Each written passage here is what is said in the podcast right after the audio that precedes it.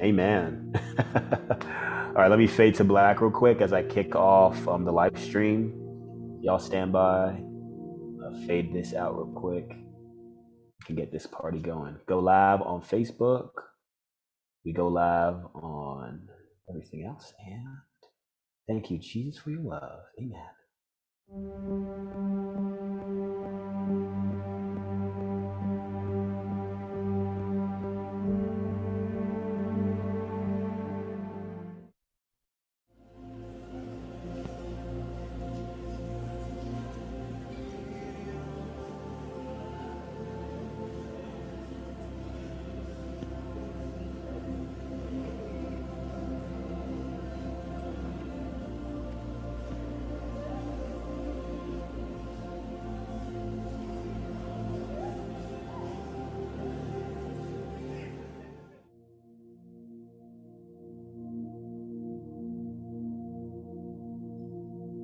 Welcome. Welcome, beloved.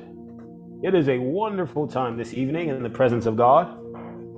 And um, I think a word of prayer is in order. Please pray for my air conditioner. Papa said I should not show any signs of sweating online today on my tissues. Here's the thing I'm always stuck between two things either sweating during these, these live streams or like because I, I stand in front of the fan I like almost wound myself with how cold it, you know, like ex- too much exposure, and I start like sniffing around. It's as well. Okay. well, hello everyone. How's everyone doing? Thank you so much for joining us. Um, this is going to be a wonderful evening. My name is Francis Seaboard Jr. I'm a member of the Cavadulum community, and we are about to get into the word for now. Hallelujah. Papa, Pastor Francis Seaboard sends his love and his greetings. Um, I actually wanted by now. I actually should have ended my series. Um, like rushed it over. Like I wanted to try and end everything um, on Wednesday. Well, Papa said that no, make sure you complete everything you feel the Lord has. Um, you know, let everything out, and basically, when you feel everything is done, then you can like close a chapter, if that makes sense. So that way, we can push out this series and know like anyone that's interested in um in the feast we have like you know additional content you know supplemental content that we can give. And oh good to see my face. Yay. I, I saw your face the other day which i can see it now though. But this this um favicon looks good. Also i saw you went for like a thing. I'm so sorry when i, I don't give like details on like we collecting the exact like terminology. You went to this fancy design thing and you like you're standing with the sign. You were like ah. Anyways. All right um, hope everyone's had a wonderful week. um, hello, Salu. I love your profile picture. Hallelujah. Okay. Heavenly Father, we thank you because you are greater, you are stronger. Thank you for healing in the name of Jesus. You bind up the brokenhearted, all the wounds you've come to heal. Thank you for healing, Lord God, in the name of Jesus. Thank you for restoration in the name of Jesus. Thank you, Lord God, for anyone that is going, you know, suffering from any injury. Thank you for healing in the name of Jesus. Whether it's in their soul or in their body, we thank you because none is too hard for you, Lord Jesus. Thank you for healing. Thank you for healing, Lord God. You are binding up. You are healing. You are restoring. You are strengthening. Thank you, Jesus. Thank you, Jesus. We worship you, King of glory, King of kindness. We will go for your ways. Hallelujah. Amen. Okay. So um I hope let me let me give room for some kind of interaction before we get into I did not bring my my stylus. Let me do something real quick. Y'all give me one second, okay? But um, let me ask a question real quick. I think is worth um, asking. Does anyone have any questions on the material so far?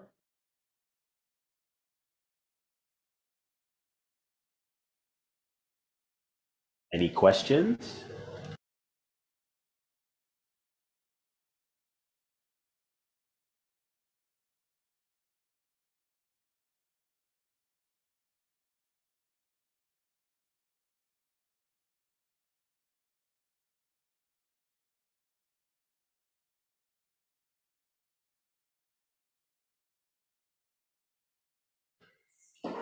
None from our end. Thank you. Thank you for that response. It means a lot when I when I actually get that response. Like no questions here. Okay.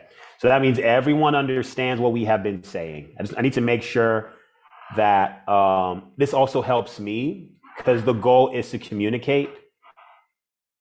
Um, so like the way these giftings work, sometimes they're by impartation, where you know like a an intellectual understanding of what is being communicated might not be all that is necessary. There might be more.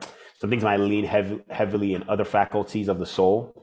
Amen. But sometimes, um, especially with teaching gifts, reasoning is a major faculty that's engaged actively. And with reasoning, um, the hope is that revelation, you know, is triggered and things are released. Man, there's some wonderful things I've written down here. Okay, so I'm just going to jump on ahead, believing that everyone understands. Um, we've tried to explain or walk through um, the seven feasts of Israel, and this has been a theme we've been hammering. Right? We've we've gone through the spring feast, the born again experience, right? The sincerity, letting go of the old life. Amen. We've gone into Pentecost and explained that um, Pentecost speaks about the infilling of the seven spirits of God, where you come into an abundance of interaction with God, isolated interaction with God, where God's um, spirit, the spirit of the Lord alone, is interacting with you. You've been able to subdue contrary voices in your life so that only the spirits of God can instruct you. And just only when this happens that the testimony of Jesus can be written or the testament. Amen. And we've explained this as um, a picture. You use many pictures like feasting. That's exactly the language of the scriptures, right? In the Bible. Okay. We've also used a picture of marriage, the Jewish marriage um, covenant, the kiddushin, the nisuin. Amen. Um, the ketubah, all these tokens and different um, parts of the Jewish wedding um, wedding um, wedding ceremony. And we've also explained that the seven feasts, their purpose is to erect the tabernacle. So basically, the end goal of everything is to get to tabernacles. Amen. And what we've done is we've because so basically all of these feasts, okay, all of the the first three and the actually the first four, you can find you know at least so the groups you can find the inauguration all these feasts are you can find inaugurations in Le- Leviticus 23. That one for sure. That's staple. That's that's a very simple one we can always jump to. But then the first time they occurred, you can only find that with the spring feast and with Pentecost. Why do I say that? Because fall, the fall feasts are like the climax. You can say, you can't even argue that really. Maybe you could say when the tabernacle was first um, inaugurated um, in, the, in the last chapter of Exodus, maybe you could say that was the first feast of tabernacles. But um, there's no clear definition from scripture that makes that you know puts pushes me in that direction. If that makes sense, um, it's possible that someone else that the Lord would minister to would bring you know shine, but he would use his light and then instruct them in that direction. But I don't have any such leading, so I really don't see that there. Um, and then so you know we've gone through all of these feasts, you know, like their inauguration, the first time they were ever, you know, the first or the that momentous ceremonial occasion when it was first initiated. For example, Passover was in Egypt, Pentecost was on Mount Sinai, right? And then where does tabernacles happen? Hmm? The, the goal is that, you know, we'll understand that tabernacles corresponds to like the promised land. Amen. It corresponds to the building of the tabernacle, the dwelling place of God. Amen. Um, tabernacles corresponds. Um, it also has a fulfillment in Christ Jesus, right?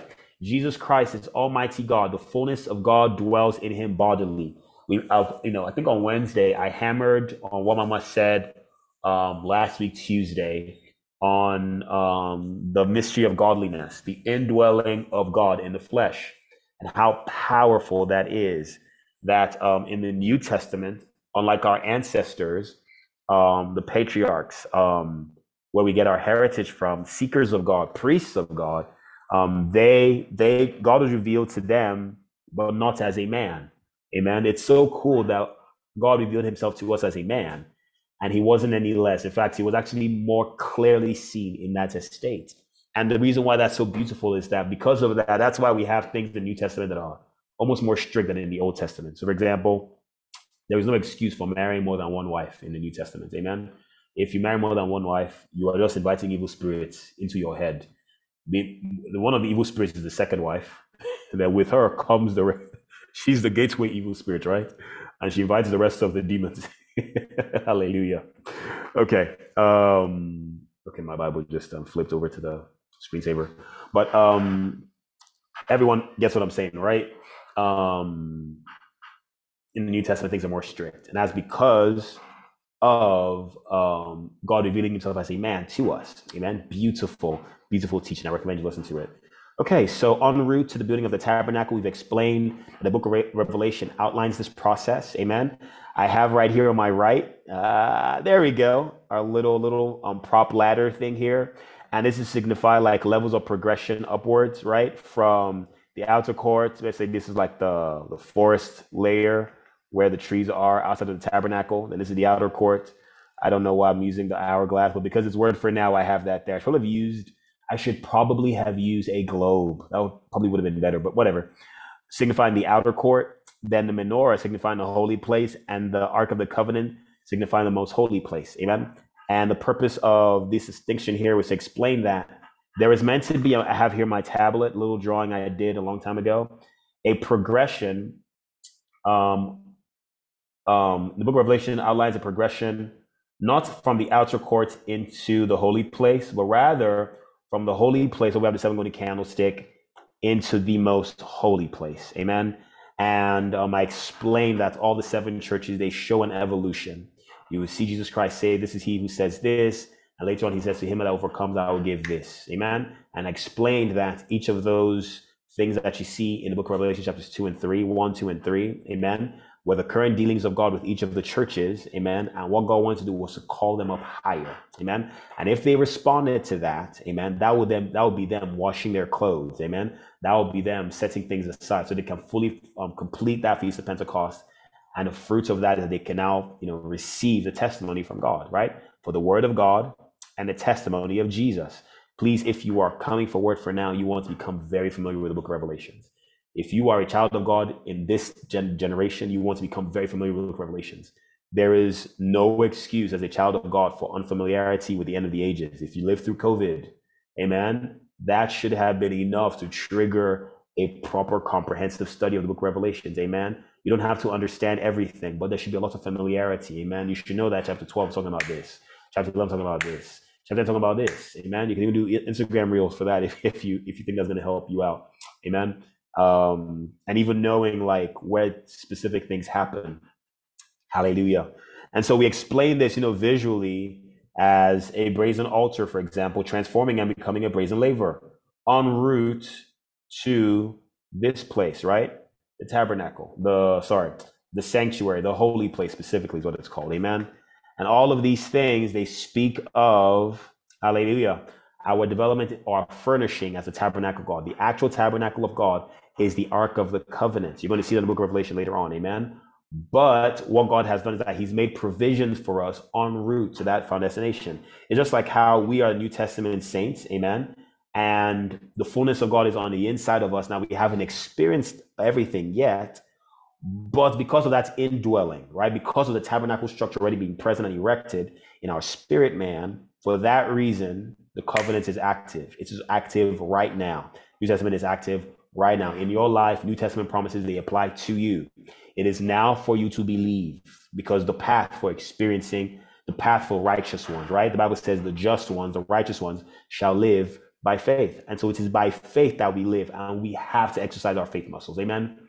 I think mama was explaining um before pastor day oh by the way if you miss saturday's message and you're a member of this community it is very crucial you're a part of that. Um, what happened? I saw two things even before Pastor Matthew started preaching. I saw that some of the prayers that are taking place in the cave, they are a stirring of the operations of God in our midst, and that stirring is going to, um, oh come on, it's going to, um, you know, almost like um, I want to say water the fire because watering fires puts them out, but it's going to, um, yeah, the word is stir, right? I guess arouse the flames, amen the end goal is that you're going to see um, um, a conflagration from something like a little flame to a conflagration, like an outbreak, amen, of the power of God in many different ways. Um, I saw, hmm, wow, just different visions that I had throughout this week coming back to me. Was that in church? Okay, that was I went for a vigil on Saturday. Okay, that's where I saw that. Okay, I was wondering where I saw that. Okay, cool. Hallelujah. So, um, all these operations are being stirred however it is i'm going to tell the truth it is going to it is possible for you to be in the middle of the cave and all these things are happening and very little of it is touching you Amen. You want to be that person that when the rain is happening, you are not hiding in the shade. Amen. You are not using an umbrella. You are not wearing a raincoat. No, you want to take your clothes off like a child and run in the rain. Amen. Jump in the puddles, jump in the puddle, jump in the puddle, sing songs. Amen. And run wild and be free and enjoy the liberty of your Father. Amen. Uh, what does this look like? It looks like you giving yourself to extended prayer. I will encourage you, you know, if you can do the six hour stretches, we are having a 24 hour stretch this Thursday, and it dovetails into our Perez. Amen. Please, please, please. No, that, yeah, our Perez is going to be part of that. Perez is not, it's not going to be from midnight till like three or from 11 to like three. It's going, Perez is going to be like from 9 p.m. till 11, till midnight, sorry, because we're going to be praying 24, 24 hours. So from midnight um, on Thursday to midnight on Friday. I want to encourage you Make yourself available. You will not die. We had children, some as young as 12 years old. Amen. That um, they did 12 hours with us and they survived. Amen. Now, this is a little bit longer. It's 24 hours, but if you can only come for 12, that's fine. If you can only come for six, make sure you give yourself to it. And don't find creative ways to dodge. Amen. Try and let yourself, let the impact of that meeting, let it be tremendous, right? Let let the Bible says, let patience have its perfect work. There's a way you can posture yourself that you receive everything that God has for you. Amen. So make yourself vulnerable this season. I want to encourage you, make yourself available as well. If you can only come online, that is fine. Amen. But please make yourself available. Okay. So we have been going through like this little documentary um here. Okay, I'm seeing my notes on my thing here, my tablet. So not here, Revelations, but I have my notes here. Hallelujah. Yes. And uh, we've gone through um, explaining many themes here, right? All right. So um, we've explained the parallels of, you know, Book of Revelation with the building of the tabernacle by first of all explaining that the tabernacle building, as we know, we know it, like that image I showed you, like this thing, this thing here, this little drawing I did here, this is not what the tabernacle of God looks like. Amen. That is a tent, a glorified tent, an adorned tent, a charged tent. That was Moses' tent, his bedroom. Amen. The house of God is meant to be a human. So what God wanted was for human beings to come and meet him. But the way that God wanted that to happen was by, you know, prolonged exposure to his glory on Mount Sinai. The language used there was actually feasting or dining with God. Amen. And we've used that imagery all throughout this period of time. Amen. There's meant to be some kind of exchange, intercourse with God that is going to bring us, amen, into the experience, amen, a, a, a severe experience of being written upon by the finger of God. Amen. The fruits of that is that you become the ark of the covenant, a carrier of the testimony of Jesus Christ. That was what God wanted for them in the Old Testament. They would not have been carriers of the testimony of Jesus, they would have been carriers of the law in their hearts. Amen. Now, God's desire in doing that for them was that they, um, they would then come down from Mount Sinai as the tabernacle. You see families that would be colonies of, of altars of brass, families that would be menorahs, right? Families that would be altars of incense. And some people like Moses, like Caleb, like Joshua, I believe strongly would have been together formed the Ark of the Covenant. And all together they would have stewarded the presence of God as well as the inward operation of the spirits of God in processing everyone in Israel to become the Ark of the Covenant, while Israel as a whole is then processing the rest of the nations, showing them the advanced civilization of God, because God's civilization is priestly by nature. Um, there's this movie that's coming out this week called Black Panther, a very priestly movie, lots of spiritual themes in there. But I, I like to use that movie as reference because you're seeing this alien civilization. This like they're supposed to be based in Africa, a fictional country called Wakanda, and then they have like a protector called the Black Panther if you check, if you if you ever seen that movie before, you see there's a lot of priesthood and rituals involved with everything that's happen, happening there. And I love those illustrations because they are those were at the time when I when I saw that movie, God was showing me things about the advanced his advanced civilization. I think it came out in 2018. I, I believe that's when it came out. And God was he does when Pastor Matthews first came to the cave, and God the Lord was teaching me about um through that Yahweh to Face conference about God's civilization, about how most the civilization came by Moses climbing up on the mountain and feasting with God. And by celebrating Pentecost, you discover the law of your te- of the testimony, law of the testament. And by receiving the law, the rest of the process is now the writing of the laws upon the heart. And from there, the constitution of Israel, the culture of Israel, the festivals of Israel, amen, the administrations of Israel, believe it or not, Israel's creativity as well came from that. Remember when it was time for the ark to be built?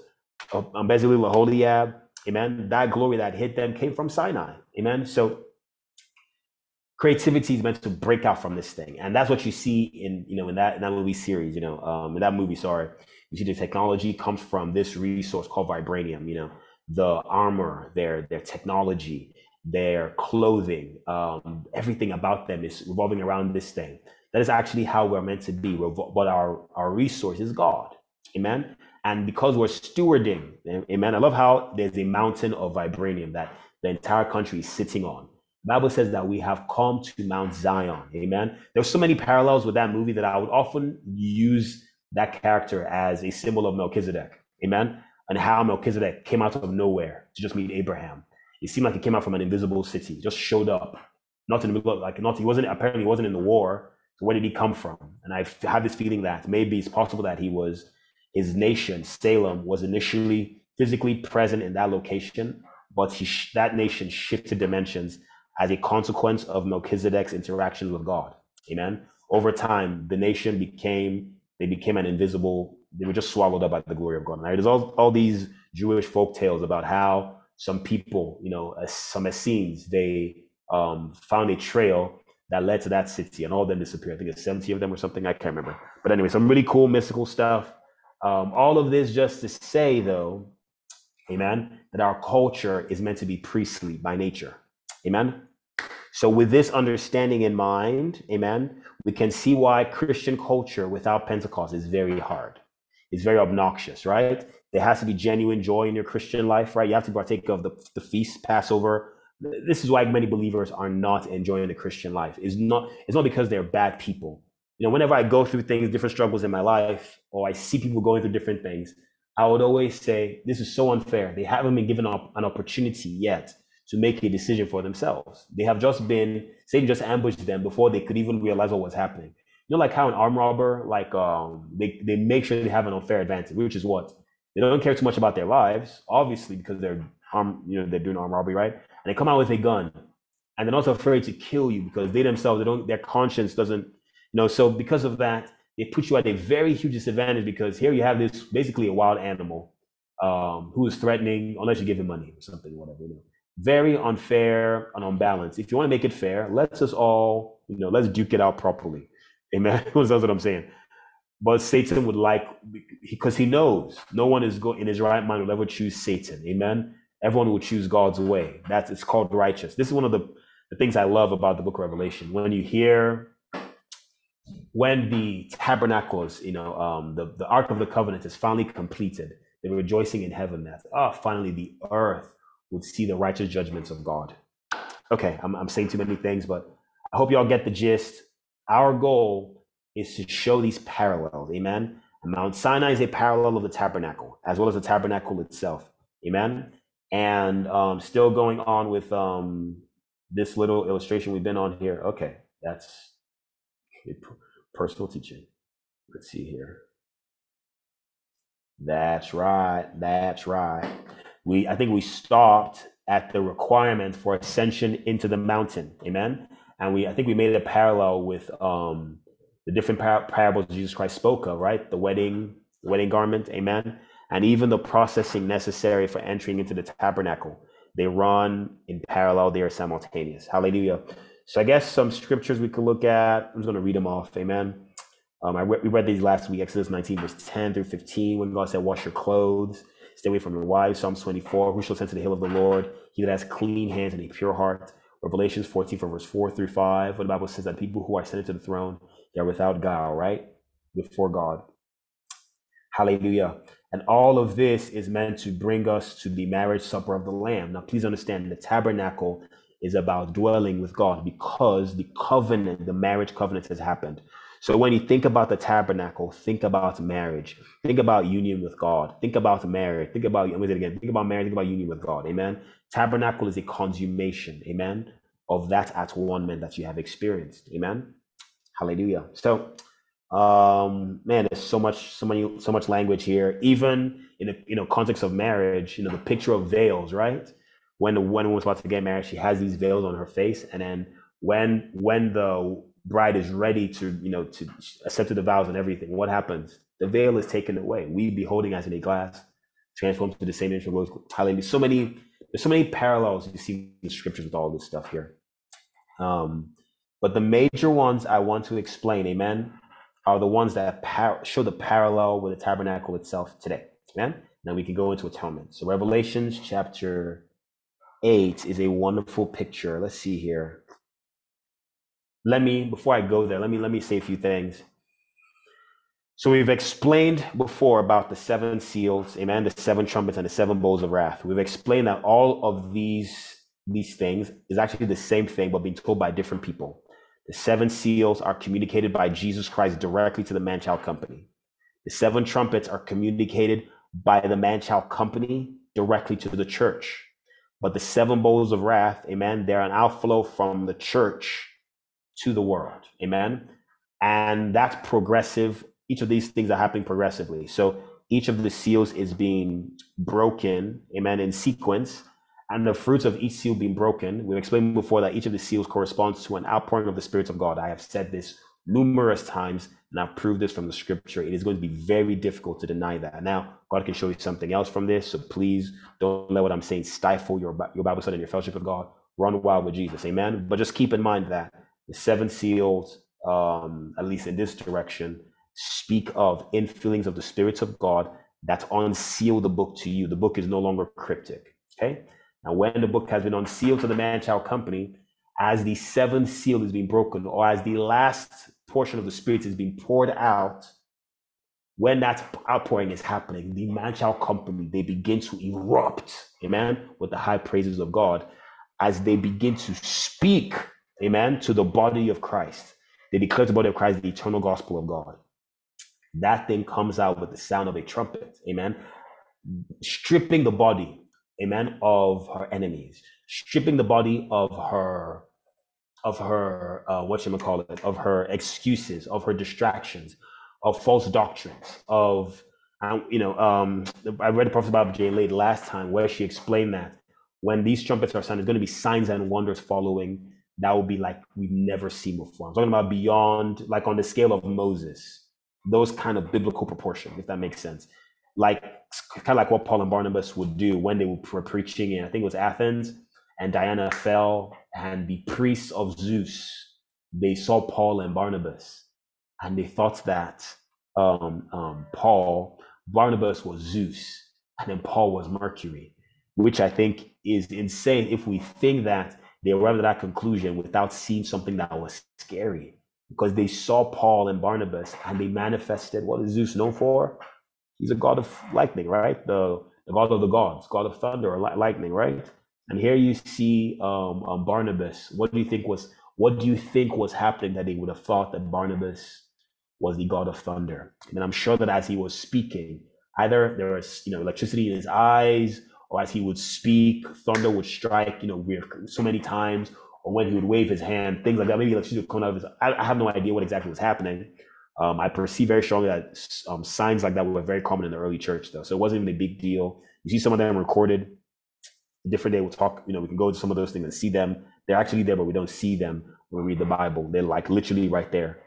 Um, and Paul as Mercury, you know, it, it's insane. But anyways, um, things of that nature, things of that degree, things of that that were that spectacular, amen, that were that striking. Hallelujah.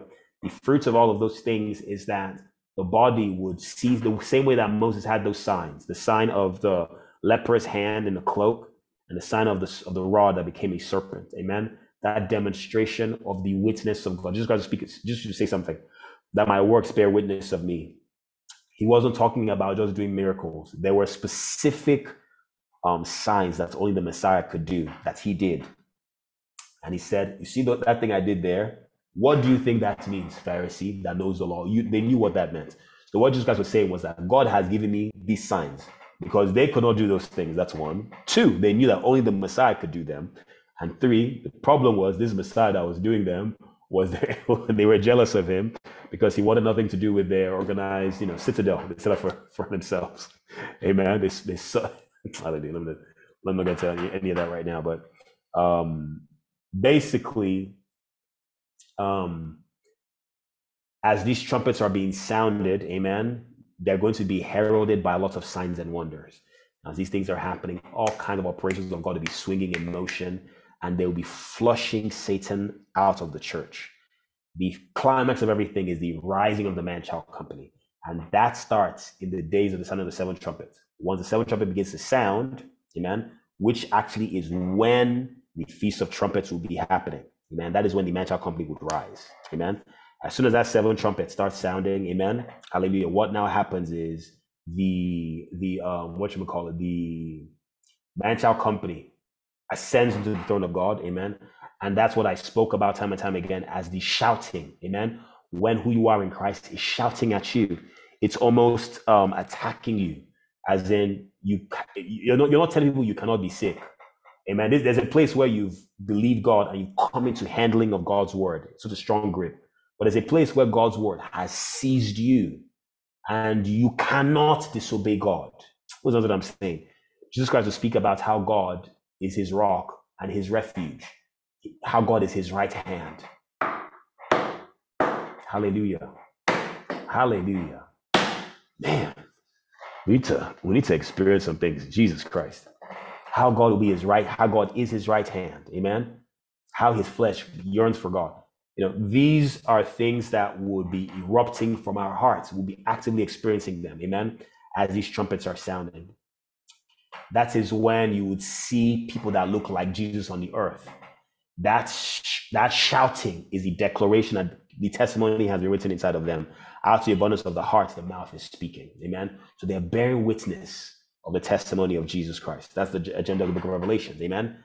That right there, that community is the ark of the testament. Amen. The ark of the covenant. That is the man child company, the woman, the child of the woman in, in the sky. Amen. Now, that child of the woman in the sky is the ark. The woman is the rest of the temple, which includes the brazen laver. No, so the Bible says, measure the ark leave out the outer court. So there's no brazen anything. Amen. The woman speaks about the sanctuary as in the menorah. Amen. Um, the altar of incense and a table of shewbread. If you are not in the holy place during that period of time, you will not be partaking, amen, of any of this transformation. What that means that if you do not partake of Pentecost, you will not be a part of anything we're talking about right now. Amen. This is why Pentecost is so crucial because what's happening is that this is what Jesus Christ was saying. You tolerate that woman Jezebel, right? to teach my servants, amen, to eat things sacrificed to idols and to commit sexual immorality. We cannot, as, as the body of Christ, be written upon by the Lord when Satan is still talking, when we are still giving into fears and doubts and unbelief, when this world system is still waging warfare against us. You see in the scriptures, they would say things like, you know, gird up the loins of, your of your mind, right? Gird yourself up, amen. Be stand up like a man. Um, um, the the knees that hang low, the hands that hang low. I can't remember run, lay aside everywhere to send easily to set so we can, you know, connect to this thing. And the language there is Pentecost. Come to the mountain, amen. Clean hands, a pure heart, so you can ascend to the mountain. And there, amen, those the generation that seek his face, Jacob, they will be written upon. Please hear, if you are not a part of the sanctuary, I say the sanctuary, I'm talking about the holy place. And if you're not part of the holy place or the most holy, you are not going to be a part of the man child company. You are not even going to be a part of the woman. Amen. Hallelujah. Okay. And this is where, you know, people will say things like, um, um, people will say things like, no, it's not very important. What matters is your salvation. You know, there's a place where, you know, you cross from that and you now say, it's not, this one doesn't matter because it's not, it's, it's not going to front. Um, Satan's voice cannot be heard with this. I'm, I'm trying to find a way to phrase this. It doesn't tackle. It doesn't frustrate my experience of Pentecost. It doesn't frustrate my the process of me being written upon. Does that make sense? We're going to not be looking at the end goal of Christianity as going to heaven, but now we're going to see the end goal of Christianity as being written upon. So now you're going to see me saying things like, "Oh, this thing here is going to frustrate my branding process. I want to be refined. I want to look like Jesus." This here is going to use the voice of Balaam. This here, who knows what I'm saying? Amen. This is going to bring in that Laodicean spirit. We can't have any of that because I want to be written upon. So, because of that, we'll find ourselves experiencing consecration. Hallelujah. So, that is the man child company. Amen. That is the Feast of Trumpets. Hallelujah. Now, just like in the Old Testament, amen, when the tabernacle furniture items have been completed, and primarily when the ark has been set in its place, there is now an outflow of glory from the ark to the other parts of the temple. Amen. This happened in the book of Exodus when Moses and Aaron they went in, they anointed all the furniture items, and when they anointed the ark of the covenant, they began to walk out from the most holy place to the holy place and outwards. Amen.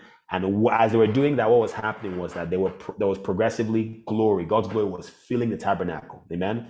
That is what we refer to as the seven bowls of wrath. Amen. After the seven trumpets have finished sounding. Amen. When I when I say something finish sounding, when it's while the seven trumpets is sound, because seven trumpets are going to sound until this age ends. Amen. Or until the bowls of wrath are, are finished. Sorry. Amen. Because the end of the seven trumpets is Jesus Christ coming. Remember the Bible says at the last trump, right? In the twinkling of an eye, we shall all be changed, right? For Lord will descend from heaven with a shout, with the voice of an archangel, with the trump of God. Remember those verses, First Thessalonians chapter 4 and First Corinthians chapter 15, verses that we referred to before as rapture verses, amen? But they refer to the second coming of Jesus Christ. All of these things are going to come at the end of the sounding of the seventh trumpet. Is everyone following me? Is this confusing? I need to make sure that what I'm saying is being understood. Hallelujah. If you can respond in the chat groups, if what I'm saying doesn't make sense, or if you want me to repeat something, please let me know so that we can really make sure we understand this. Amen. What we refer to as the rapture, amen, is going to come. Amen. Hallelujah. But, but, but what we mean by that actually is the second coming of Jesus Christ, where he descends physically upon the earth, following slowly. Hallelujah. I like that. That's good. So let me let me give a visual that might help explain. Amen. Let's say from here to here. Let's say from here to here. Oh my. Let me use my little. Let me see if I can get here a little diagram going. Amen. Come on, Apple Pencil. What are we doing? Apple, what's up? All right, cool. Come on. Is not the time. there we go. We're good. So sketches. Let's hope we can get something going here. I know I had. I did a Bible study. Here it is. There we go. It's cool. So all right, so here we go. I'm going to jump into our tablet here, okay? So let me, I'm going to use these color codes for reference, okay? Um, the bowls of wrath would be red, the seals would be blue, okay? So we have seven seals, right? One, two, three, four.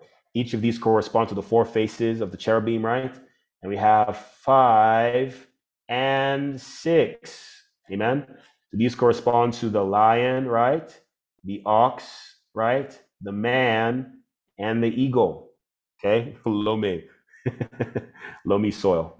okay, so these are the um, these are the first six seals.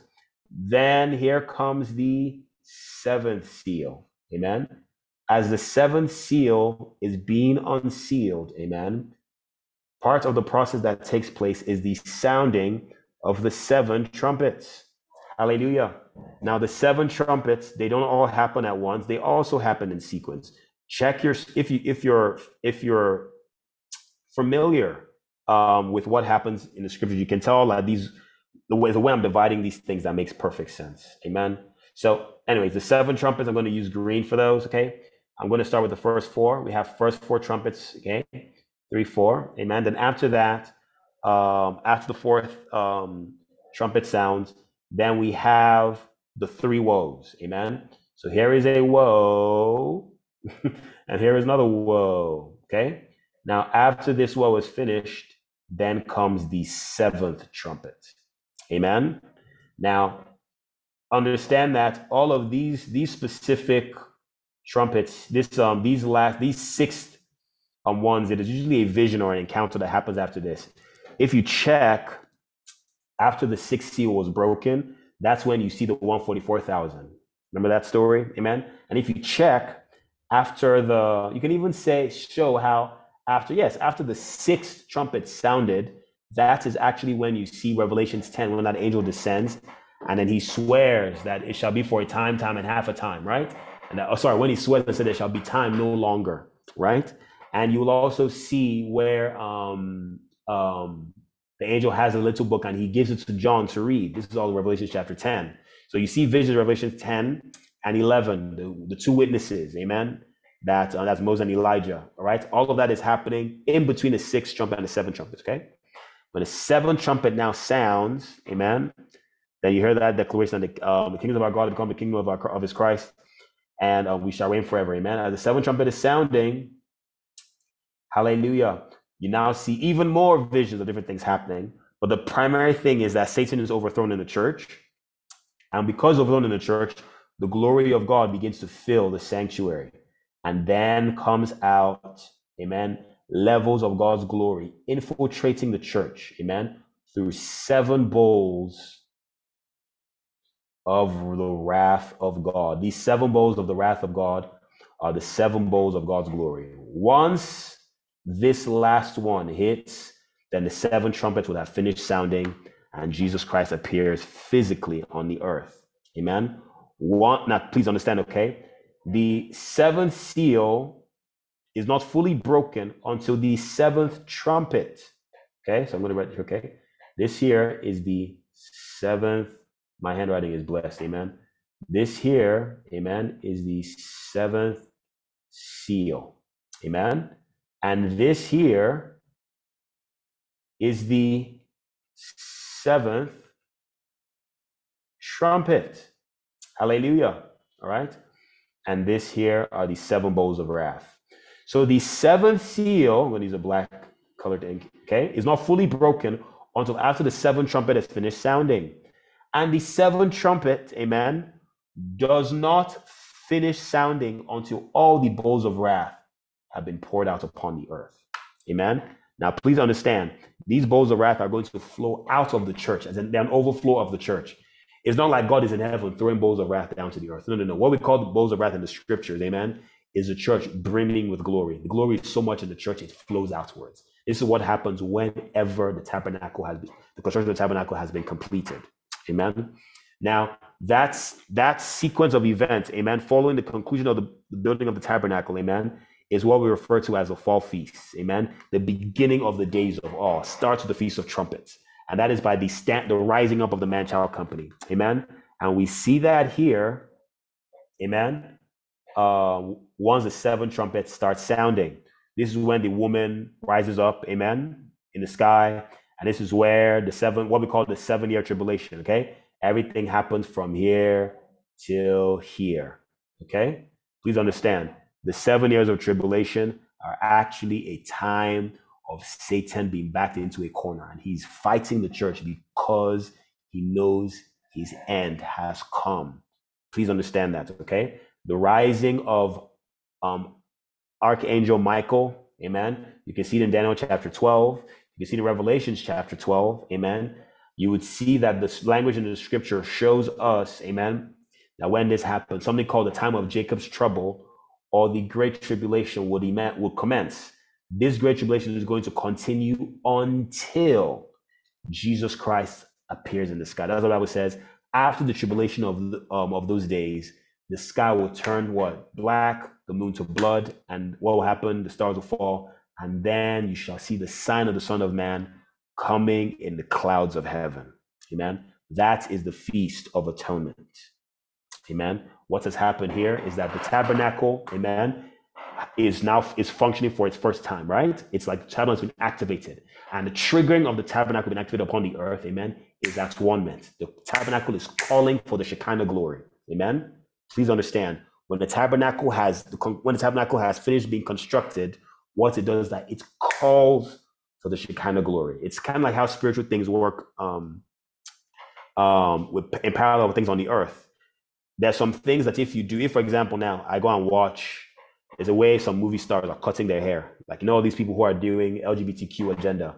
You see some men, they'll be wearing lipstick and doing makeup and painting their fingernails. Amen if I start doing it just for fun, just for fun, I'm not really serious. If I start doing it, after a while, something will come and sit on my head. I don't even know that.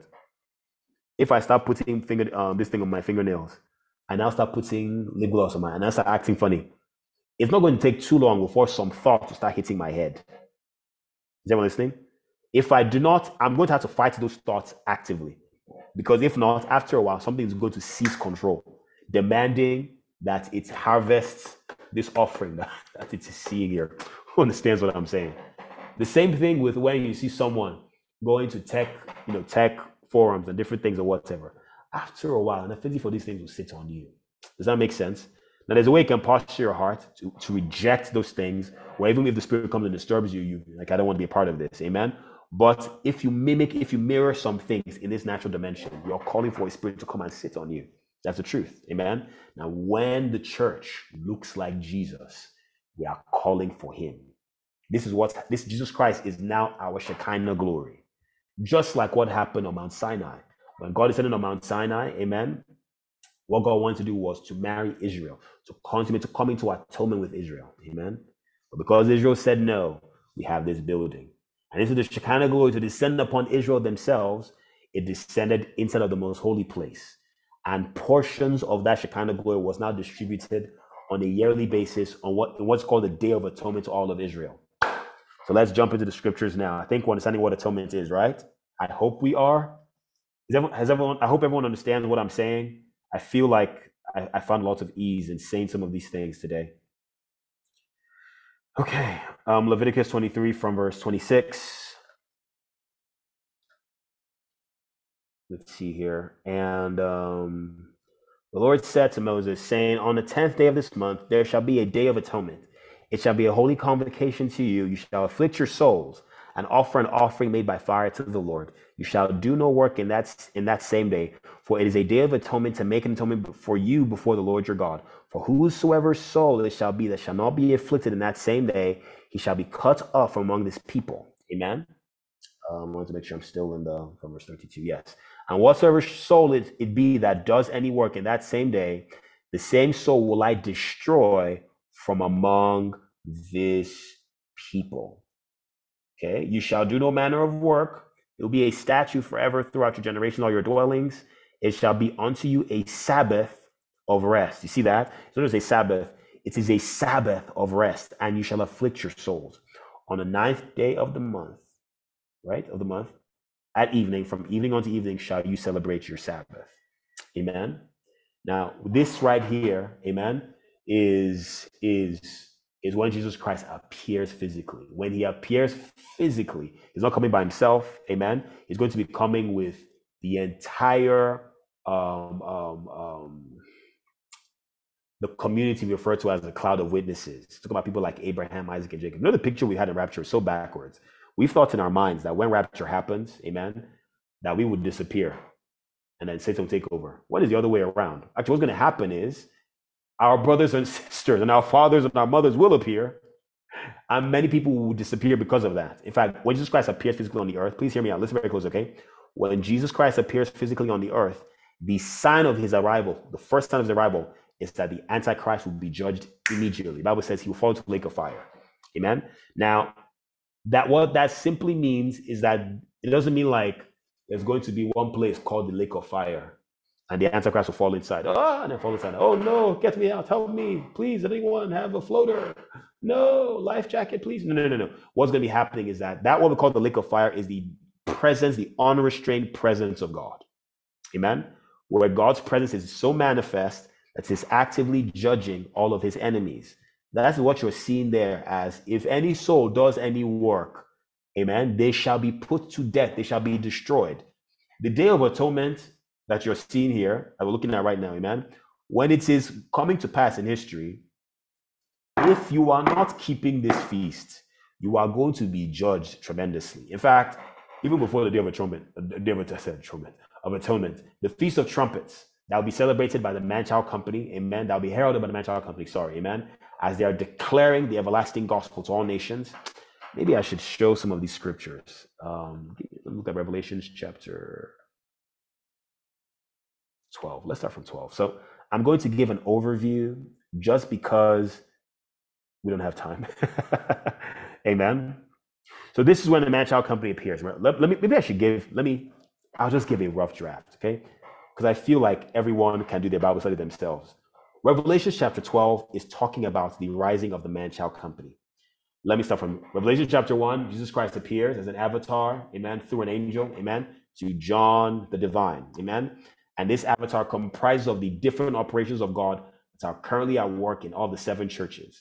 And he be, each of these operations speaks directly to each of the seven churches, promising them, amen, of greater um, um, um, greater development, um, greater advancement, growth, amen, in the workings of God in their life, if they will deal with some things on the inside, if they would wash their clothes, and if they would keep away from their wives, hallelujah. If they would clean their hands, amen, and not swear deceitfully, what would then happen is that they'll be able to feast with the Lord, right? Remember book of Revelation chapter 3? Behold, I stand at the door and I knock. If anyone hears my voice, um, he will open up to me and I will open up to him. And I will dine with him and he will dine with me. That speaks about feasting, the feast of Pentecost. Amen. On the mountain, on my, but not on Mount Sinai as it was in book of in book of Exodus, but now on Mount Zion, as we see in Revelations 14 and select other scriptures. Okay. So Revelations 2 and 3 is everything I just summarized now. Revelations chapter 4 is John having his own. So when he when he heard that voice, come up hither, and I will show you things that must be hereafter. Amen.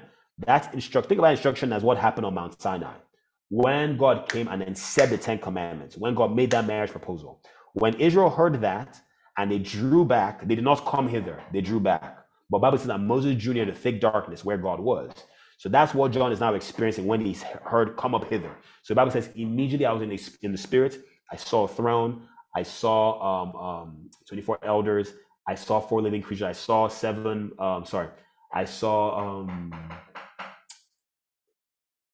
four living creatures, I saw seven seven seven lamps of fire burning. Amen. I saw a sea of glass. Amen. He saw all of these things. That was the context for john to be written upon. But then lo and behold when it is now time to be written upon the book is sealed. Hey who can help us? So the whole point of coming here was to be written upon. Luckily jesus is going to help us right? He's the one that's going to administer the writing himself right through his fingers. Hallelujah. And as he has the administration of that writing amen is by the unsealing of the book. What is that finger of god? The holy spirit. We've explained before right? The unsealing the on the seven seals the book of revelation they correspond to seven measures of the spirits of god. We explained that way back in the beginning and several times throughout this series amen? This is revelations chapter 5 and then chapter 6. In chapter 6, he begins to unpluck. And as he unplucks each of the seals, amen, the four spirits of the heavens are released. These are the four horsemen, the chariots of fire, amen. And what they come to, that they come to judge worldliness in the heart of the man-child company. They don't come in a friendly way, they come in a very aggressive way, amen.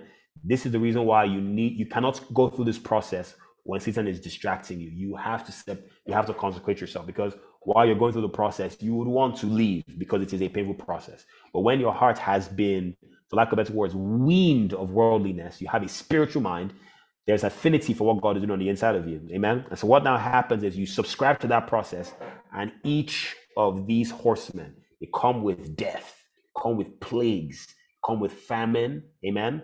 They come with um, a militant, militant might. Amen. Each of the four horsemen, the white, the black, the red, the pale. Amen. After that, the souls of the martyrs, you you, you now um, come into the fellowship of the brethren, right? The prayer of the saints with the souls of those who have been slain for the word of God, for testimony of Jesus Christ. Amen. And then um, the sixth seal is when worldliness breaks off of you, right? And then the seal of God appears on your forehead. That's when the angel stamps you. This is when we segue to chapter seven. Amen. When we now see the 144,000. Oh, I'm not the only one that's experiencing this. There's more believers as well. Okay. Then chapter eight begins the sounding of the seven trumpets. When the angel comes with a cistern, amen, and offers incense on the golden altar, amen, before God. After he does that, he throws, he offers the prayer of the saints and lots of incense and smoke everywhere, and there's lots of da, da, da, and he throws the censer onto the earth, and there's an earthquake and explosion. And the seven angels go right into sound. They begin to sound one by one. The first four sound, the first four sound, they strike the trees, they strike a fourth of this, they start a third of this, a third of that, a third of this. And after striking each of those things, an angel, an eagle sword flies through the sky, saying, Whoa, whoa, whoa, to the inhabitants of the earth, by virtue of the three angels that are about to sound. Nothing I'm saying should be a mystery to you. Oh. You should be very well accustomed to the book of Revelation. If you want to get the Streetlights Audio Bible, and listen to it time and time again, over and over and over again. There is no reason why a child of God should be on not out, especially now. There is no reason why you should not be aware of this thing. It's expo for your life. Please don't be afraid of seeing the future. Don't be afraid of God giving you expo for your life. Okay. So, as though not reading, like if you don't read the book in the Bible, you're going to read the book in real life. The difference is that in this one, it's to prepare you so that when people are dying in the book, you'll not be among people that are dying there. So you play, ah, this place I'm standing on, people that are standing in that same place, all them are dying. Hey, you just move like this. Uh-huh. Then when now see it happen, hey, see that thing I saw in the book? Oh, thank God I saw it in this book. But if I stayed there, I'll be like that guy that's burning. Amen. Hallelujah. So please don't be afraid to read. Amen. Don't be afraid to know what is in the scriptures. It won't hurt you. There's nothing wrong with you knowing everything in the Bible. There's absolutely nothing wrong with that. Someone says you don't have to. I say what you don't have to not. You don't have to not know everything in the Bible. You don't have to not. Who cares what I'm saying? I, I hear some things sometimes, and I, I see people like they say they say things. I'm like, you know, I get what they're saying, but at the same time, I'm like, let's lean towards the let because I say something like that sometimes. Okay, well, let's lean towards the what's wrong with doing everything that God tells us we should do. Like some people they say it's about prayer. Some say it's about the word why don't we do both? Why don't we just do what the Bible tells us to do, right? What Jesus said. Okay. So um the, the, the eagle flies and says, whoa, whoa, whoa. The three woes, the first woe comes, right? And then you see those scary looking creatures, right? The second woe, um, the second, the sixth, the sixth trumpet sounds, amen. And you see the angel that goes, release the angels that are bound by the river Euphrates for this day and the hour. And then the scary creature comes and blah, blah, blah, blah, blah, blah. And after that, another angel comes from the sky. It's the angel of the Lord of the whole earth. Man, this is so cool. I'm just realizing now that before the man child company rises, the church, they're able to bring God as Lord back to the earth. You know that, yes, God rules over the affairs of men, yes. Yes, God is the one that is supreme and blah, blah, blah, blah. I understand all those things. There is a way that God is meant to rule this planet that we have not seen in hundreds, I guess say thousands of years. I'm just seeing now that that happens before the seventh trumpet begins to sound. That's crazy. That's that angel that appears that has that he swears, he cries like a lion roars, and seven thunders utter their voices, and then he has in his hand the unsealed book. And then he gives a testimony to John the Baptist and tells him, Eat it up, right? So John eats it up.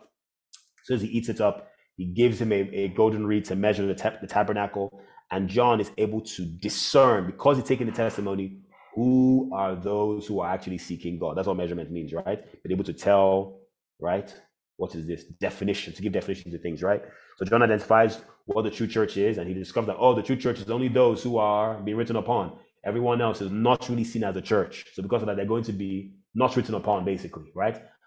bind up the law, seal the testimony among my disciples alone. I will wait for the God, for, for the Lord who hides his face from Jacob, from the house of Jacob. So the language there means that the rest of Jacob, God's face is hidden from them. You have to wait on him. Come on, man. Jesus. Jesus. Mm, come on. Ah! Thank you, Jesus. Okay, hallelujah. I will wait on him. Hmm. Come on. Thank you, Jesus. Okay. Okay, so come on, come on, come on. Okay. Um okay. So after um after the Lord of the whole earth um descends, he raises up um, two witnesses. That's his the operations of Moses and Elijah. Amen. And that those two they correspond. That's what the man-child company be working under. After a while, that ministry is going to expire. Amen. Because they'll finish everything the law and the prophet spoke about, and they're now going to dovetail into Christ. Amen. That's going to happen by them dying and then being resurrected. When they're resurrected, they bring forth the witness of Christ. Now that thing, as that thing is coming forth, as they're rising up, the seventh angel sounds as they're rising up from the dead. Now, with that sound, the Bible says that's when the going comes. The kingdom of this world has become the kingdoms of our Lord and of his Christ, and we shall reign forever. I just love this book, man. I love this book of Revelation. I just love it, honestly speaking. It just shows there's things that are said here that you're wondering what is life going to be like when for eons. Do you know that for eons humanity has not worshipped God? For eons, we're going to see that. Hmm. We are we are privileged. This is what happened when uh was it um who was this now? It was Bob Jones. He went as Bob Jones or Rick Joyner. I think it's Rick Joyner. Paul Davis um, spoke about this. He went to heaven and during the middle of Brown of um, Brownsville and Toronto, and he asked the Lord. You know, um, he, he was talking to the Lord and then he met Apostle Paul, and he saw Apostle Paul. He now asked Apostle Paul. He wanted to ask Apostle Paul what what it was like, you know, in his time, you know, being um, in this great move of God. And Apostle Paul and all the other people that were there, they were asked, they wanted to know what it was like to be a part of the end time church. Okay. Um, so anyway, so after um, the seventh um, angel sounds, the man child company is seen in the sky. Amen. And then Satan is terrified and begins to fight the tabernacle. Amen. Now that's warfare climaxes into the great tribulation. So there's a build up over time. You see the dragon, he's in the midst of the, it's basically in the midst of the church. But as soon as the man child company expires him from the church, they've been doing that over time by each of the seven trumpets. Amen. As it expires from the church, what now happens? That Satan now create makes the entire world a hostile environment for the church. And you see that in Revelation chapter 12. Amen. When the dragon opens his mouth and the flood of water comes out. But the Bible says that the earth will help the woman. And we've explained why that can happen because of what we taught in the Open Heavens Conference, right? Ecosystem of the age to come was on the inside of us, life was on the outside. Amen. We'll be able to control matter, control things happening on the earth. Hallelujah. So after um, all this happens, when Satan sees that the earth, amen, because the Lord God of the whole earth, come on, I'm just seeing it now. Because of, I think I've seen that he didn't realize the Lord God of the whole earth had come. So he thought it was business as usual. So he tried releasing persecution as he normally does, but those who have been written upon, operations of God are working on the inside of them. And so the earth helps them in their refinement process. In other words, everything he's doing only refines them even the more, if that makes sense. And so because of that, he switches gears and goes from um, what is now just tribulation alone. He brings out his trump card, the Antichrist. And that's how Revelation 13 starts. Revelation 13 starts, amen. And the Antichrist ascends up out of the bottomless pit, amen. Or sorry, ascends, well, that's bottomless pit, yes, but out of the sea, speaking about humanity, amen. Then while that happens, there's now also going to be amongst the people in the in the church who are being written upon, those who are still not the Ark of the Covenant man child company, but people who are still in the church, amen, be written upon. From them, there's going to be the rising of the false prophet. Amen.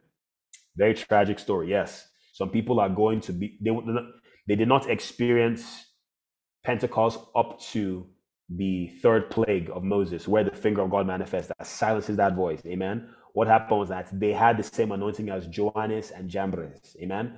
Antichrist, that false spirits thing. Okay.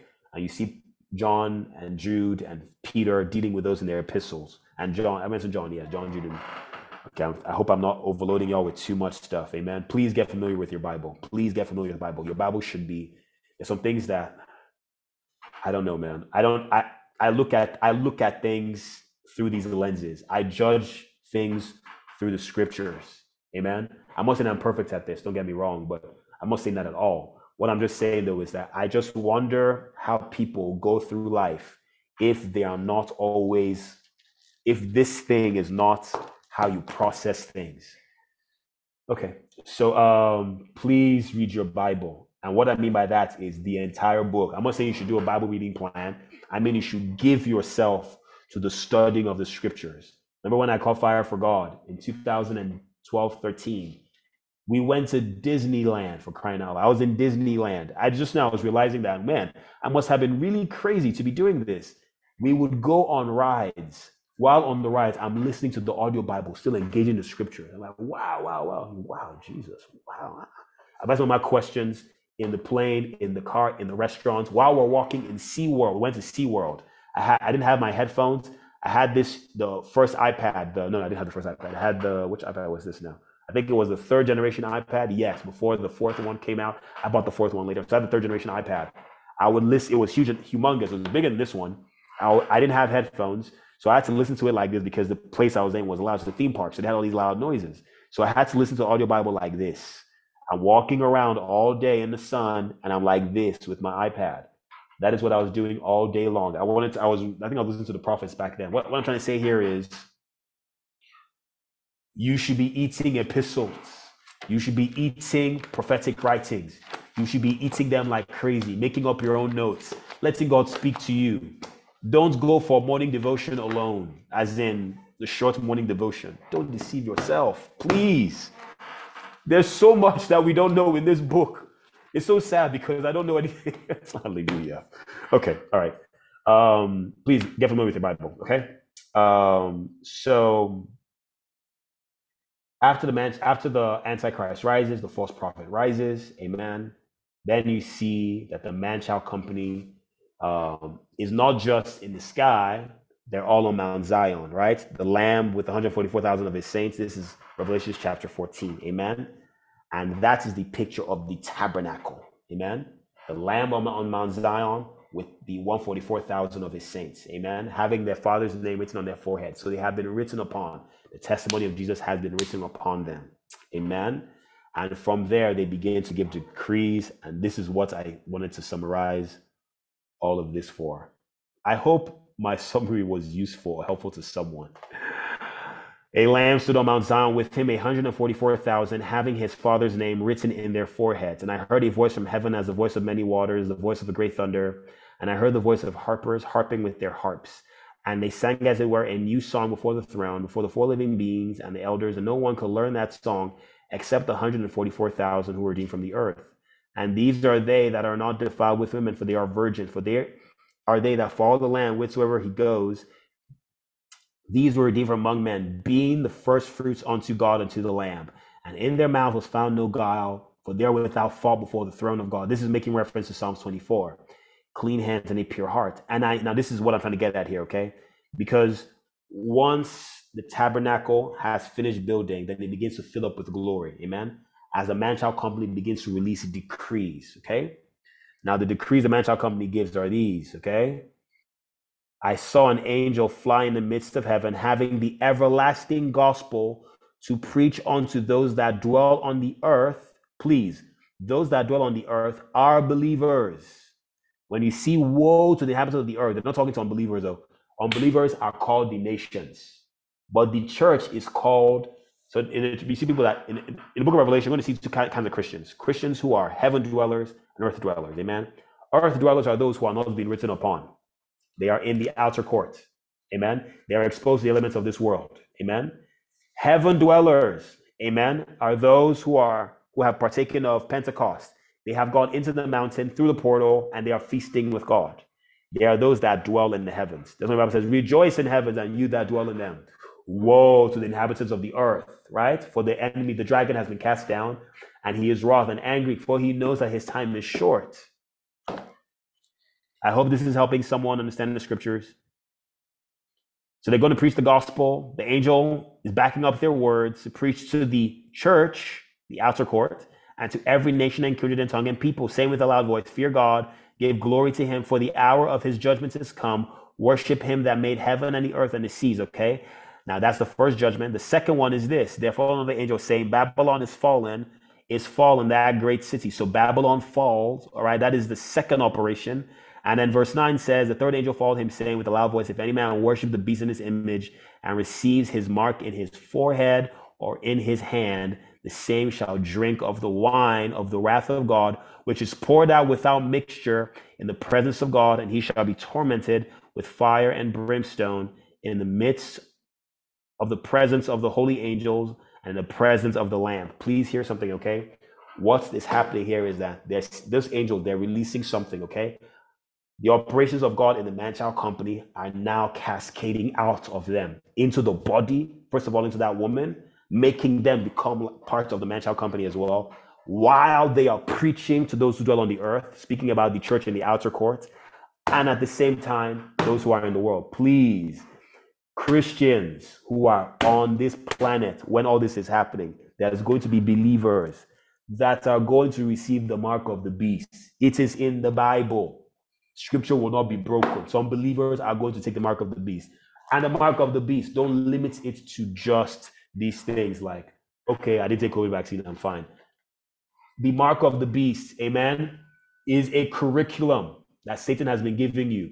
Part of it, amen, is this um, um, pharmaceutical, genetic, um, um, um, priestly um, a ministry that will be taking place as the end of the ages approaches. I am aware of that. But that is not the only way that this mark is distributed because the mark of the beast is a climax of heritages dating all the way back to Assyria, Egypt, Babylon, Persia, amen, Greece, Rome, and ultimately the climax. So if you have received everything that they have given you, and you're saying, I won't, I will now not only this one, I will not take this one. Amen. You you can say it before the Antichrist shows up. But I can assure you, once the Antichrist shows up and you hear that um, trumpet of Nebuchadnezzar that says, You must bow down to this image. If you don't bow down, you'll be cast into a fiery, fiery furnace. I can assure you, if you're not be written upon, you are going to bow down. You will kiss Satan's feet and you will build that image for him. Okay, so I'm going to keep this going because we don't have as much time as we would want. Amen. Um, so from here, after all this goes on, you now see the harvest of the nations. How do I know that? The Bible says, um, I looked and behold a white cloud, and upon the cloud sat one like the Son of Man, having on his head a golden crown, and in his hand a sharp sickle. And another angel came out of the temple, cried with a loud voice to him that sat on the cloud, saying, Thrust in thy sickle and reap, for the time has come for thee to reap, for the harvest of the earth is ripe. And he that sat on the cloud thrust in his sickle on the earth, and the earth was reaped. This is the 1 billion soul harvest that Bob Jones prophesied about. This is the great move of God revival. Amen. The outer rim of it that we have been prophesying about since. This is that move in its full full climax, if that makes sense.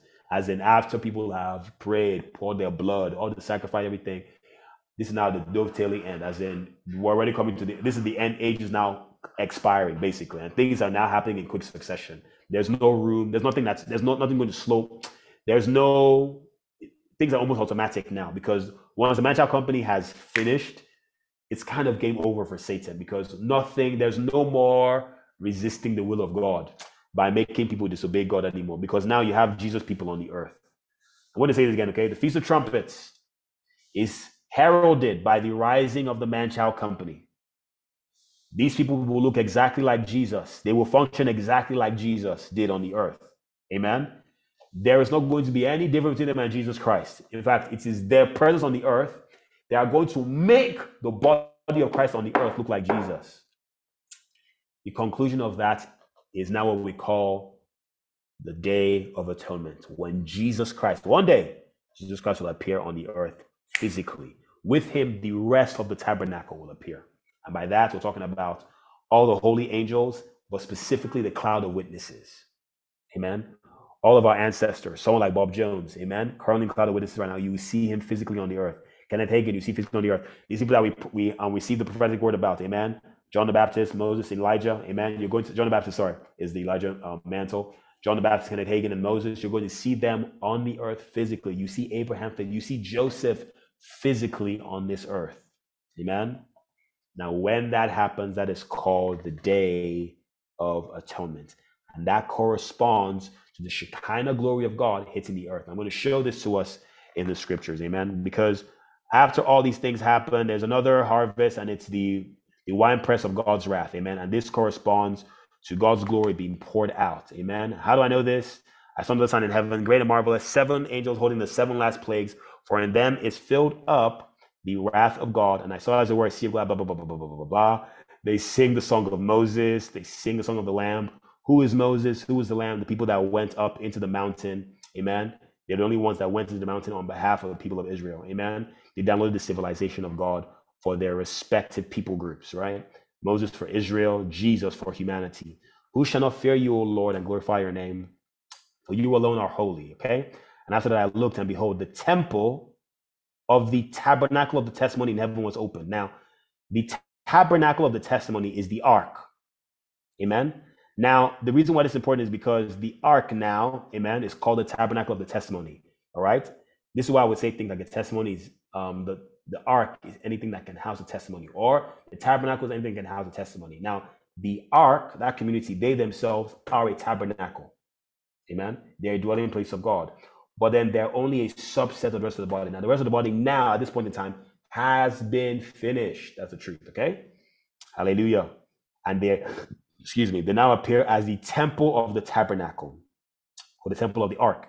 And seven angels, having the seven plagues, came out of the temple, clothed in pure white linen, and having their breasts girded with golden girdles. And one of the four living beings gave unto the seven angels the vials filled with the wrath of God, who lives forever and ever. Now here's the part, okay?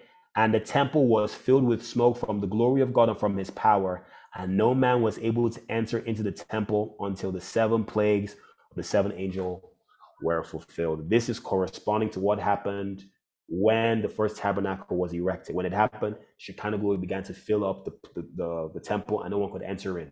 Now, the climax is not here. The climax is when Jesus Christ returns. So here what's going to happen. Okay, this is the narrative what's going to happen.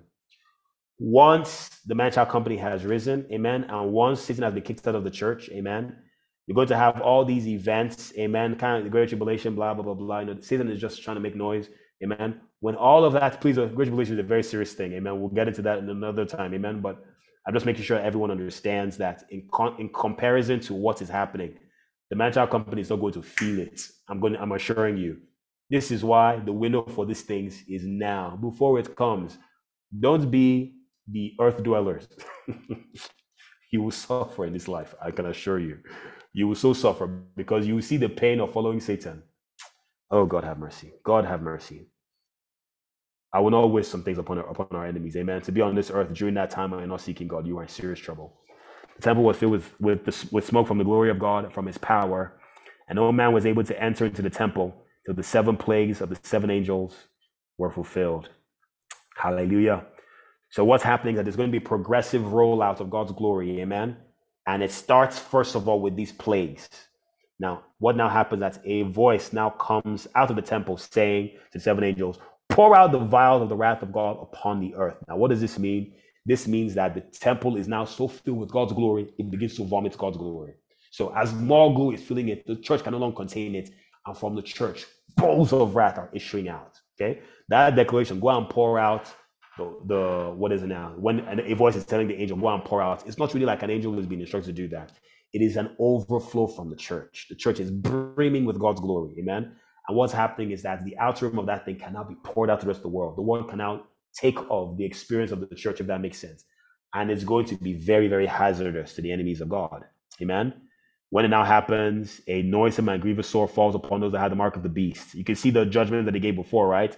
That if you take um, the mark of the beast, what's going to happen? You're going to receive the wrath of God without mixture. Amen. The sixth angel, verse 12, the sixth angel poured out his veil upon the great river Euphrates, and the water thereof was dried up, and the way of the kings of the east might be prepared.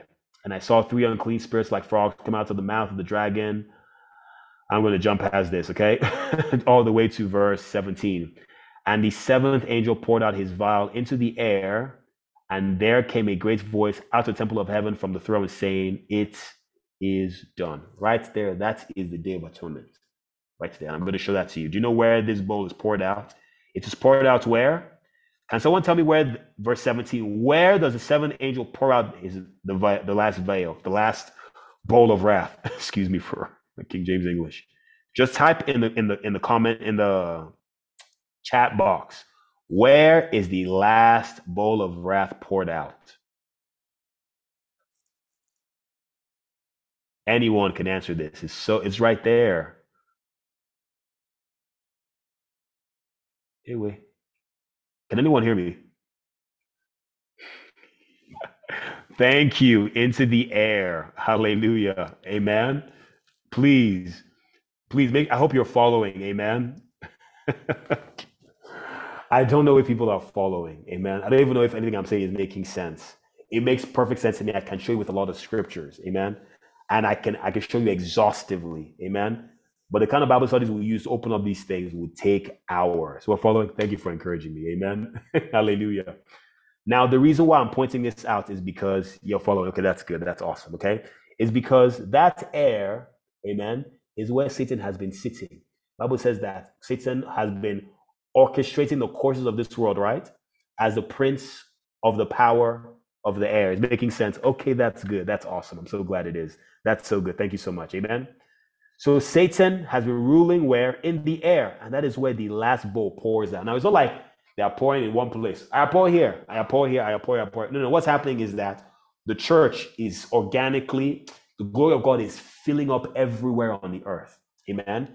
And it's overflowing and filling up every space. The knowledge of the glory of God is covering the earth as, as, the waters cover the sea. And it is brimming and brimming and brimming. This is in the midst of the, the Great Tribulation now.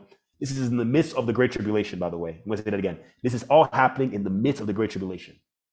As the glory of God is brimming and brimming and brimming and brimming and brimming, all of a sudden, in that space where Satan is controlling the, the earth, amen, the glory of God, for lack of better words, seizes that place. Amen. And what now happens?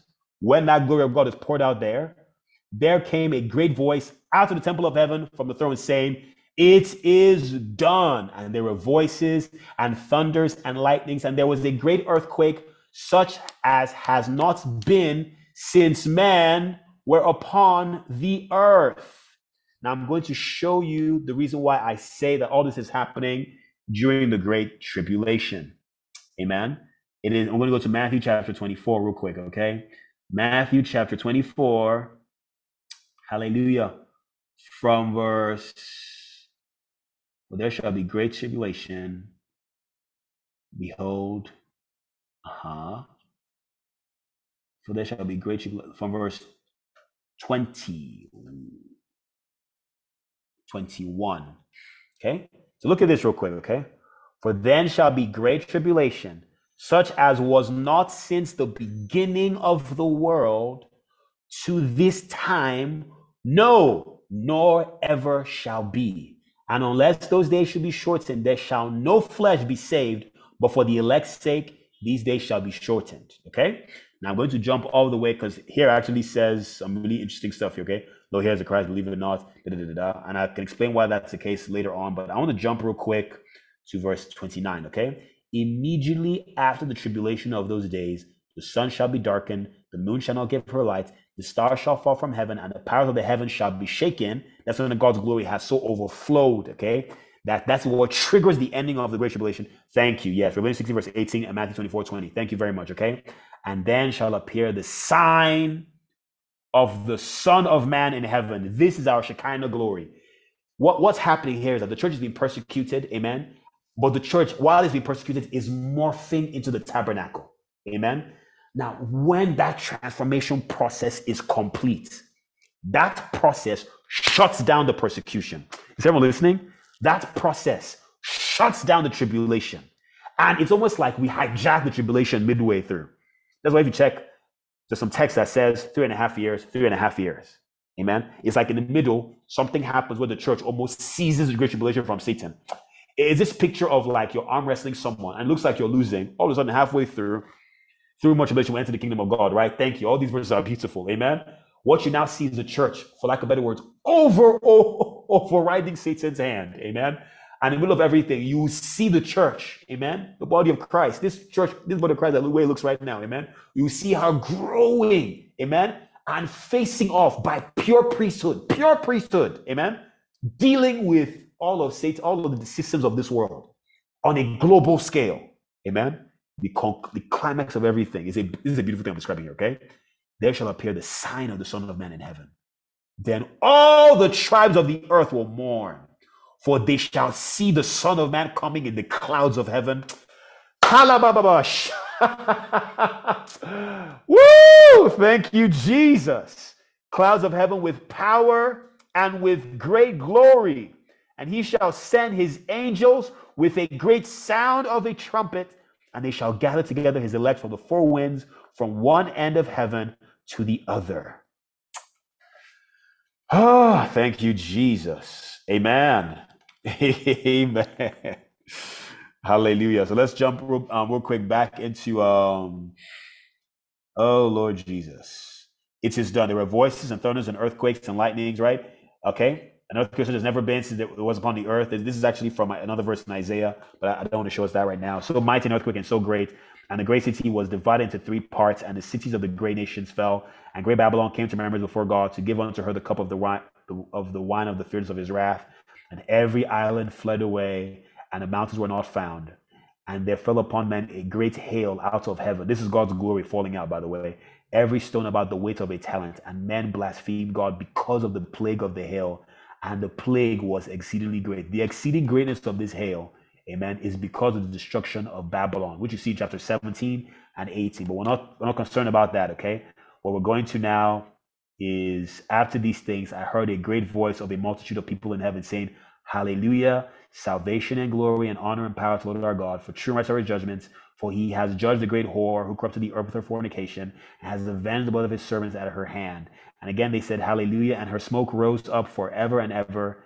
And the 24 elders fell down before the throne, saying, Hallelujah. And a voice came out saying, Praise our God, all you servants. You can just see everyone is just celebrating, right? Just a party, right?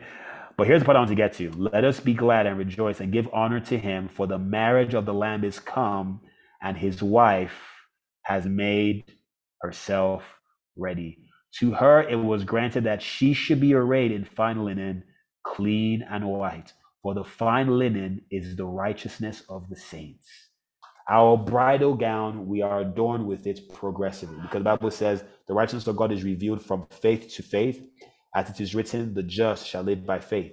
So when you're living by faith, that's what Kenneth Hagin um, operation and witnesses here, right? As we're living by faith, we are receiving that garment. Amen. As we're allowing our hearts to be written upon my God's word, we're receiving that garment. Beloved, I want to show you how all of this is still atonement. All right? Even though I'll be honest with you, once we get to the millennial reign, amen, because Christ's coming triggers the millennial reign, amen. The millennial reign, from there, we bleed into um, what you would call it, the next age, tabernacles. Hallelujah. Okay, I'm going to stop right there. I think um, um, the next, what is it now? The one what we have on Wednesday, we'll just go over everything and make sure that we tie everything neatly, amen, and we cross every T, dot every I, and make sure that there is no part of this that is not properly understood. Amen. No vex. Where is the beginning of this series? Okay, we started this series immediately after um, the Watchman Prophetic Conference. So you will find references to all those messages on our Telegram group. So you're looking at all the messages that came out word for now um, after I think I started specifically a week or two weeks after the conference. Uh, let me see if I can find the conference graphic here. Upcoming events. Here is a conference graphic right here. Okay, so from September um, 24th, so I think from basically from the beginning of October, because we had a clash with, um, we started off first of all with explaining or showing the significance or the necessity of the feast by showing the seven um, seals, amen, as a picture of the feast, right? But then we now went back and when we now dealt with the feasts themselves one by one, right? And right now we are um, at atonement and we're going to segue into tabernacles tomorrow, amen. To be honest with you, we can already see it here, right? As you can tell, amen, once you partake in the Feast of Trumpets, it is game over for Satan. Satan's warfare is to make sure you don't get to, up the trumpets. That is why, also why he does what want to get to tabernacles. Amen. I'm going to show that graphic again. Amen. This right here is a curriculum. Spring, Pentecost, fall. Amen. Once you get to trumpets, you remember the Man Child Company. Amen. And from there, I, I want to say something else that's very important. Amen. Just so everyone understands. There are some parts of this feast that we all must partake of together. So the Feast of Tabernacles must be partaken of by every member of the body of Christ collectively. What I mean by that is that the sanctuary dating back to Abel, amen, dating back to Abraham, to Enoch, amen, all of these things that walked with God, all of us together, we would feast, amen, we would celebrate tabernacles with Jesus together, amen. It's not going to be something that's going to be happening. You know, it's going to be weird because please, can you send that diagram to the group chat? Sure thing. I can do that. I can do that. Sure thing. Amen. Please understand something, okay? There's verses in the Bible that talk about we all, we all beholding as in a glass, right? The glory of the Lord. Amen. Or Ephesians chapter 3, and about when Paul said, um, um, together with all the saints, that we may comprehend with all saints what is the width, what is the length. Amen. There's some verses that there's some things in the Bible that you cannot do by yourself. You can only enter into as a member of the body. I had a conversation with Papa once. This was um, last week um, during um, Josiah camp. It was beautiful. And during that conversation, no Josiah camp, Daniel camp, Black South has got me calling this camp a Josiah camp. During that camp, um, Papa said something. Spoke, you know, he was he was releasing a lot of words that were really powerful. But as he was speaking, I saw something. I just saw the reason why our our this thing we're doing is called love. There is no me in this thing. You know, we want to identify who we are in Christ and all these different things. But even identifying who you are in Christ is about your union with Messiah. There is no me left. Please hear this. The language in the scriptures is God. All things are passed away, all things are new, all things are of God. This is our curriculum now. Together with all the saints, we are concerned about the building. I want to say something. I'm going to end with this. Our focus, amen, hallelujah, is our union with Messiah, amen. But then that union with Messiah, amen, demands that you are united with his body. Hallelujah. And like what we've learned in the Open Heavens Conference, right? Our union um, as the body of Christ demands that we are also in covenant with creation, right? Bringing creation into the next phase of her create of her oh yeah next day of creation for her. Hallelujah. Or the next phase of her development as well. Hallelujah. Amen. I hope this was glorious. It definitely was for me. I got i received so i want to go back and listen and find out that some things that really touched me um, while while saying some things. I, I never saw like three or four things before. I think that's glorious. Um, beloved, we are living in wonderful times. Please do not be ignorant of what is happening. Amen. There's so there's so many resources right now that you can use to eat this thing. There's so many kinds of audio Bibles. There's so many. I think um, if you're telling me about one audio Bible like this, that they have different accents and different things. I'm just like, we don't have any excuses for not knowing what's in this book any longer. They've made it so palatable. Now I, I do hip hop Bible when I'm praying. I'm engaging the word. I put on street lights and I rap in tongues. Amen. Hammering Colossians into my heart. There is no reason why you should not know what is in this book. Read it, sing it, dance it, confess it, declare it, write it, draw it, know it, but most of all, believe it. Hallelujah. I want to thank you all so much for joining us. This is Word for Now. We went really over time today. I hope this was a blessing to someone. Hallelujah. This is Word for Now. We're going to be um, concluding on our tangent um, that we you know we received during the Water Prophetic Conference, uh, specifically this tangent of feasting. And we're going to be segueing into heritage very, very soon. Amen. Um, Pastor Lee Matthews ministered on Saturday. Please there is no reason why. I think is uh, Emmanuel here. He had this vision. Um, he shared with me about um, some people that he saw that.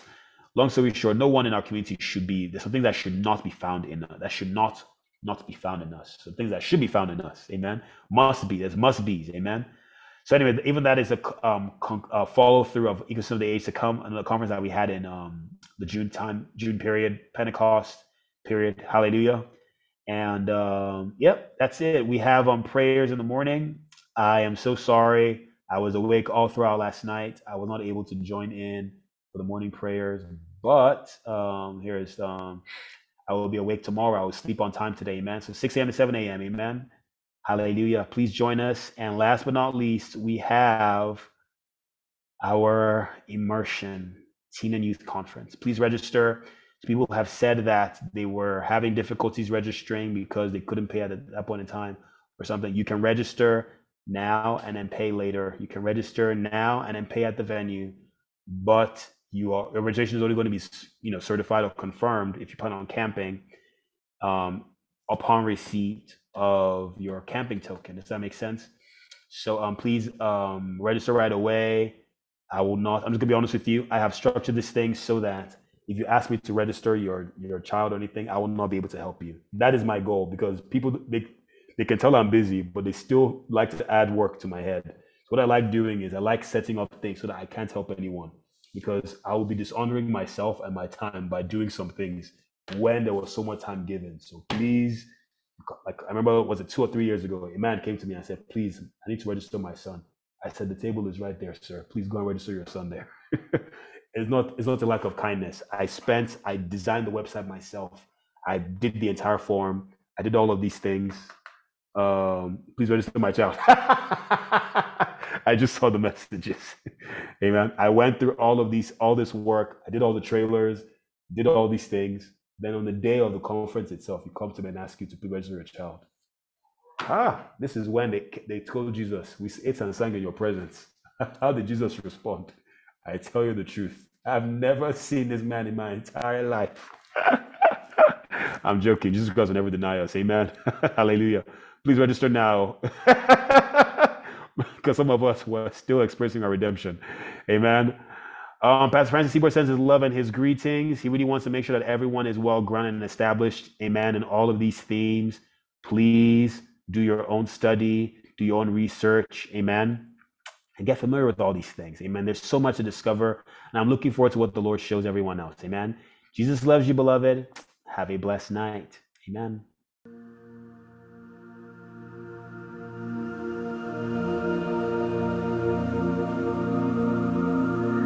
Love you all. Thank you for being so encouraging. And Andrew, I'll register your child later on.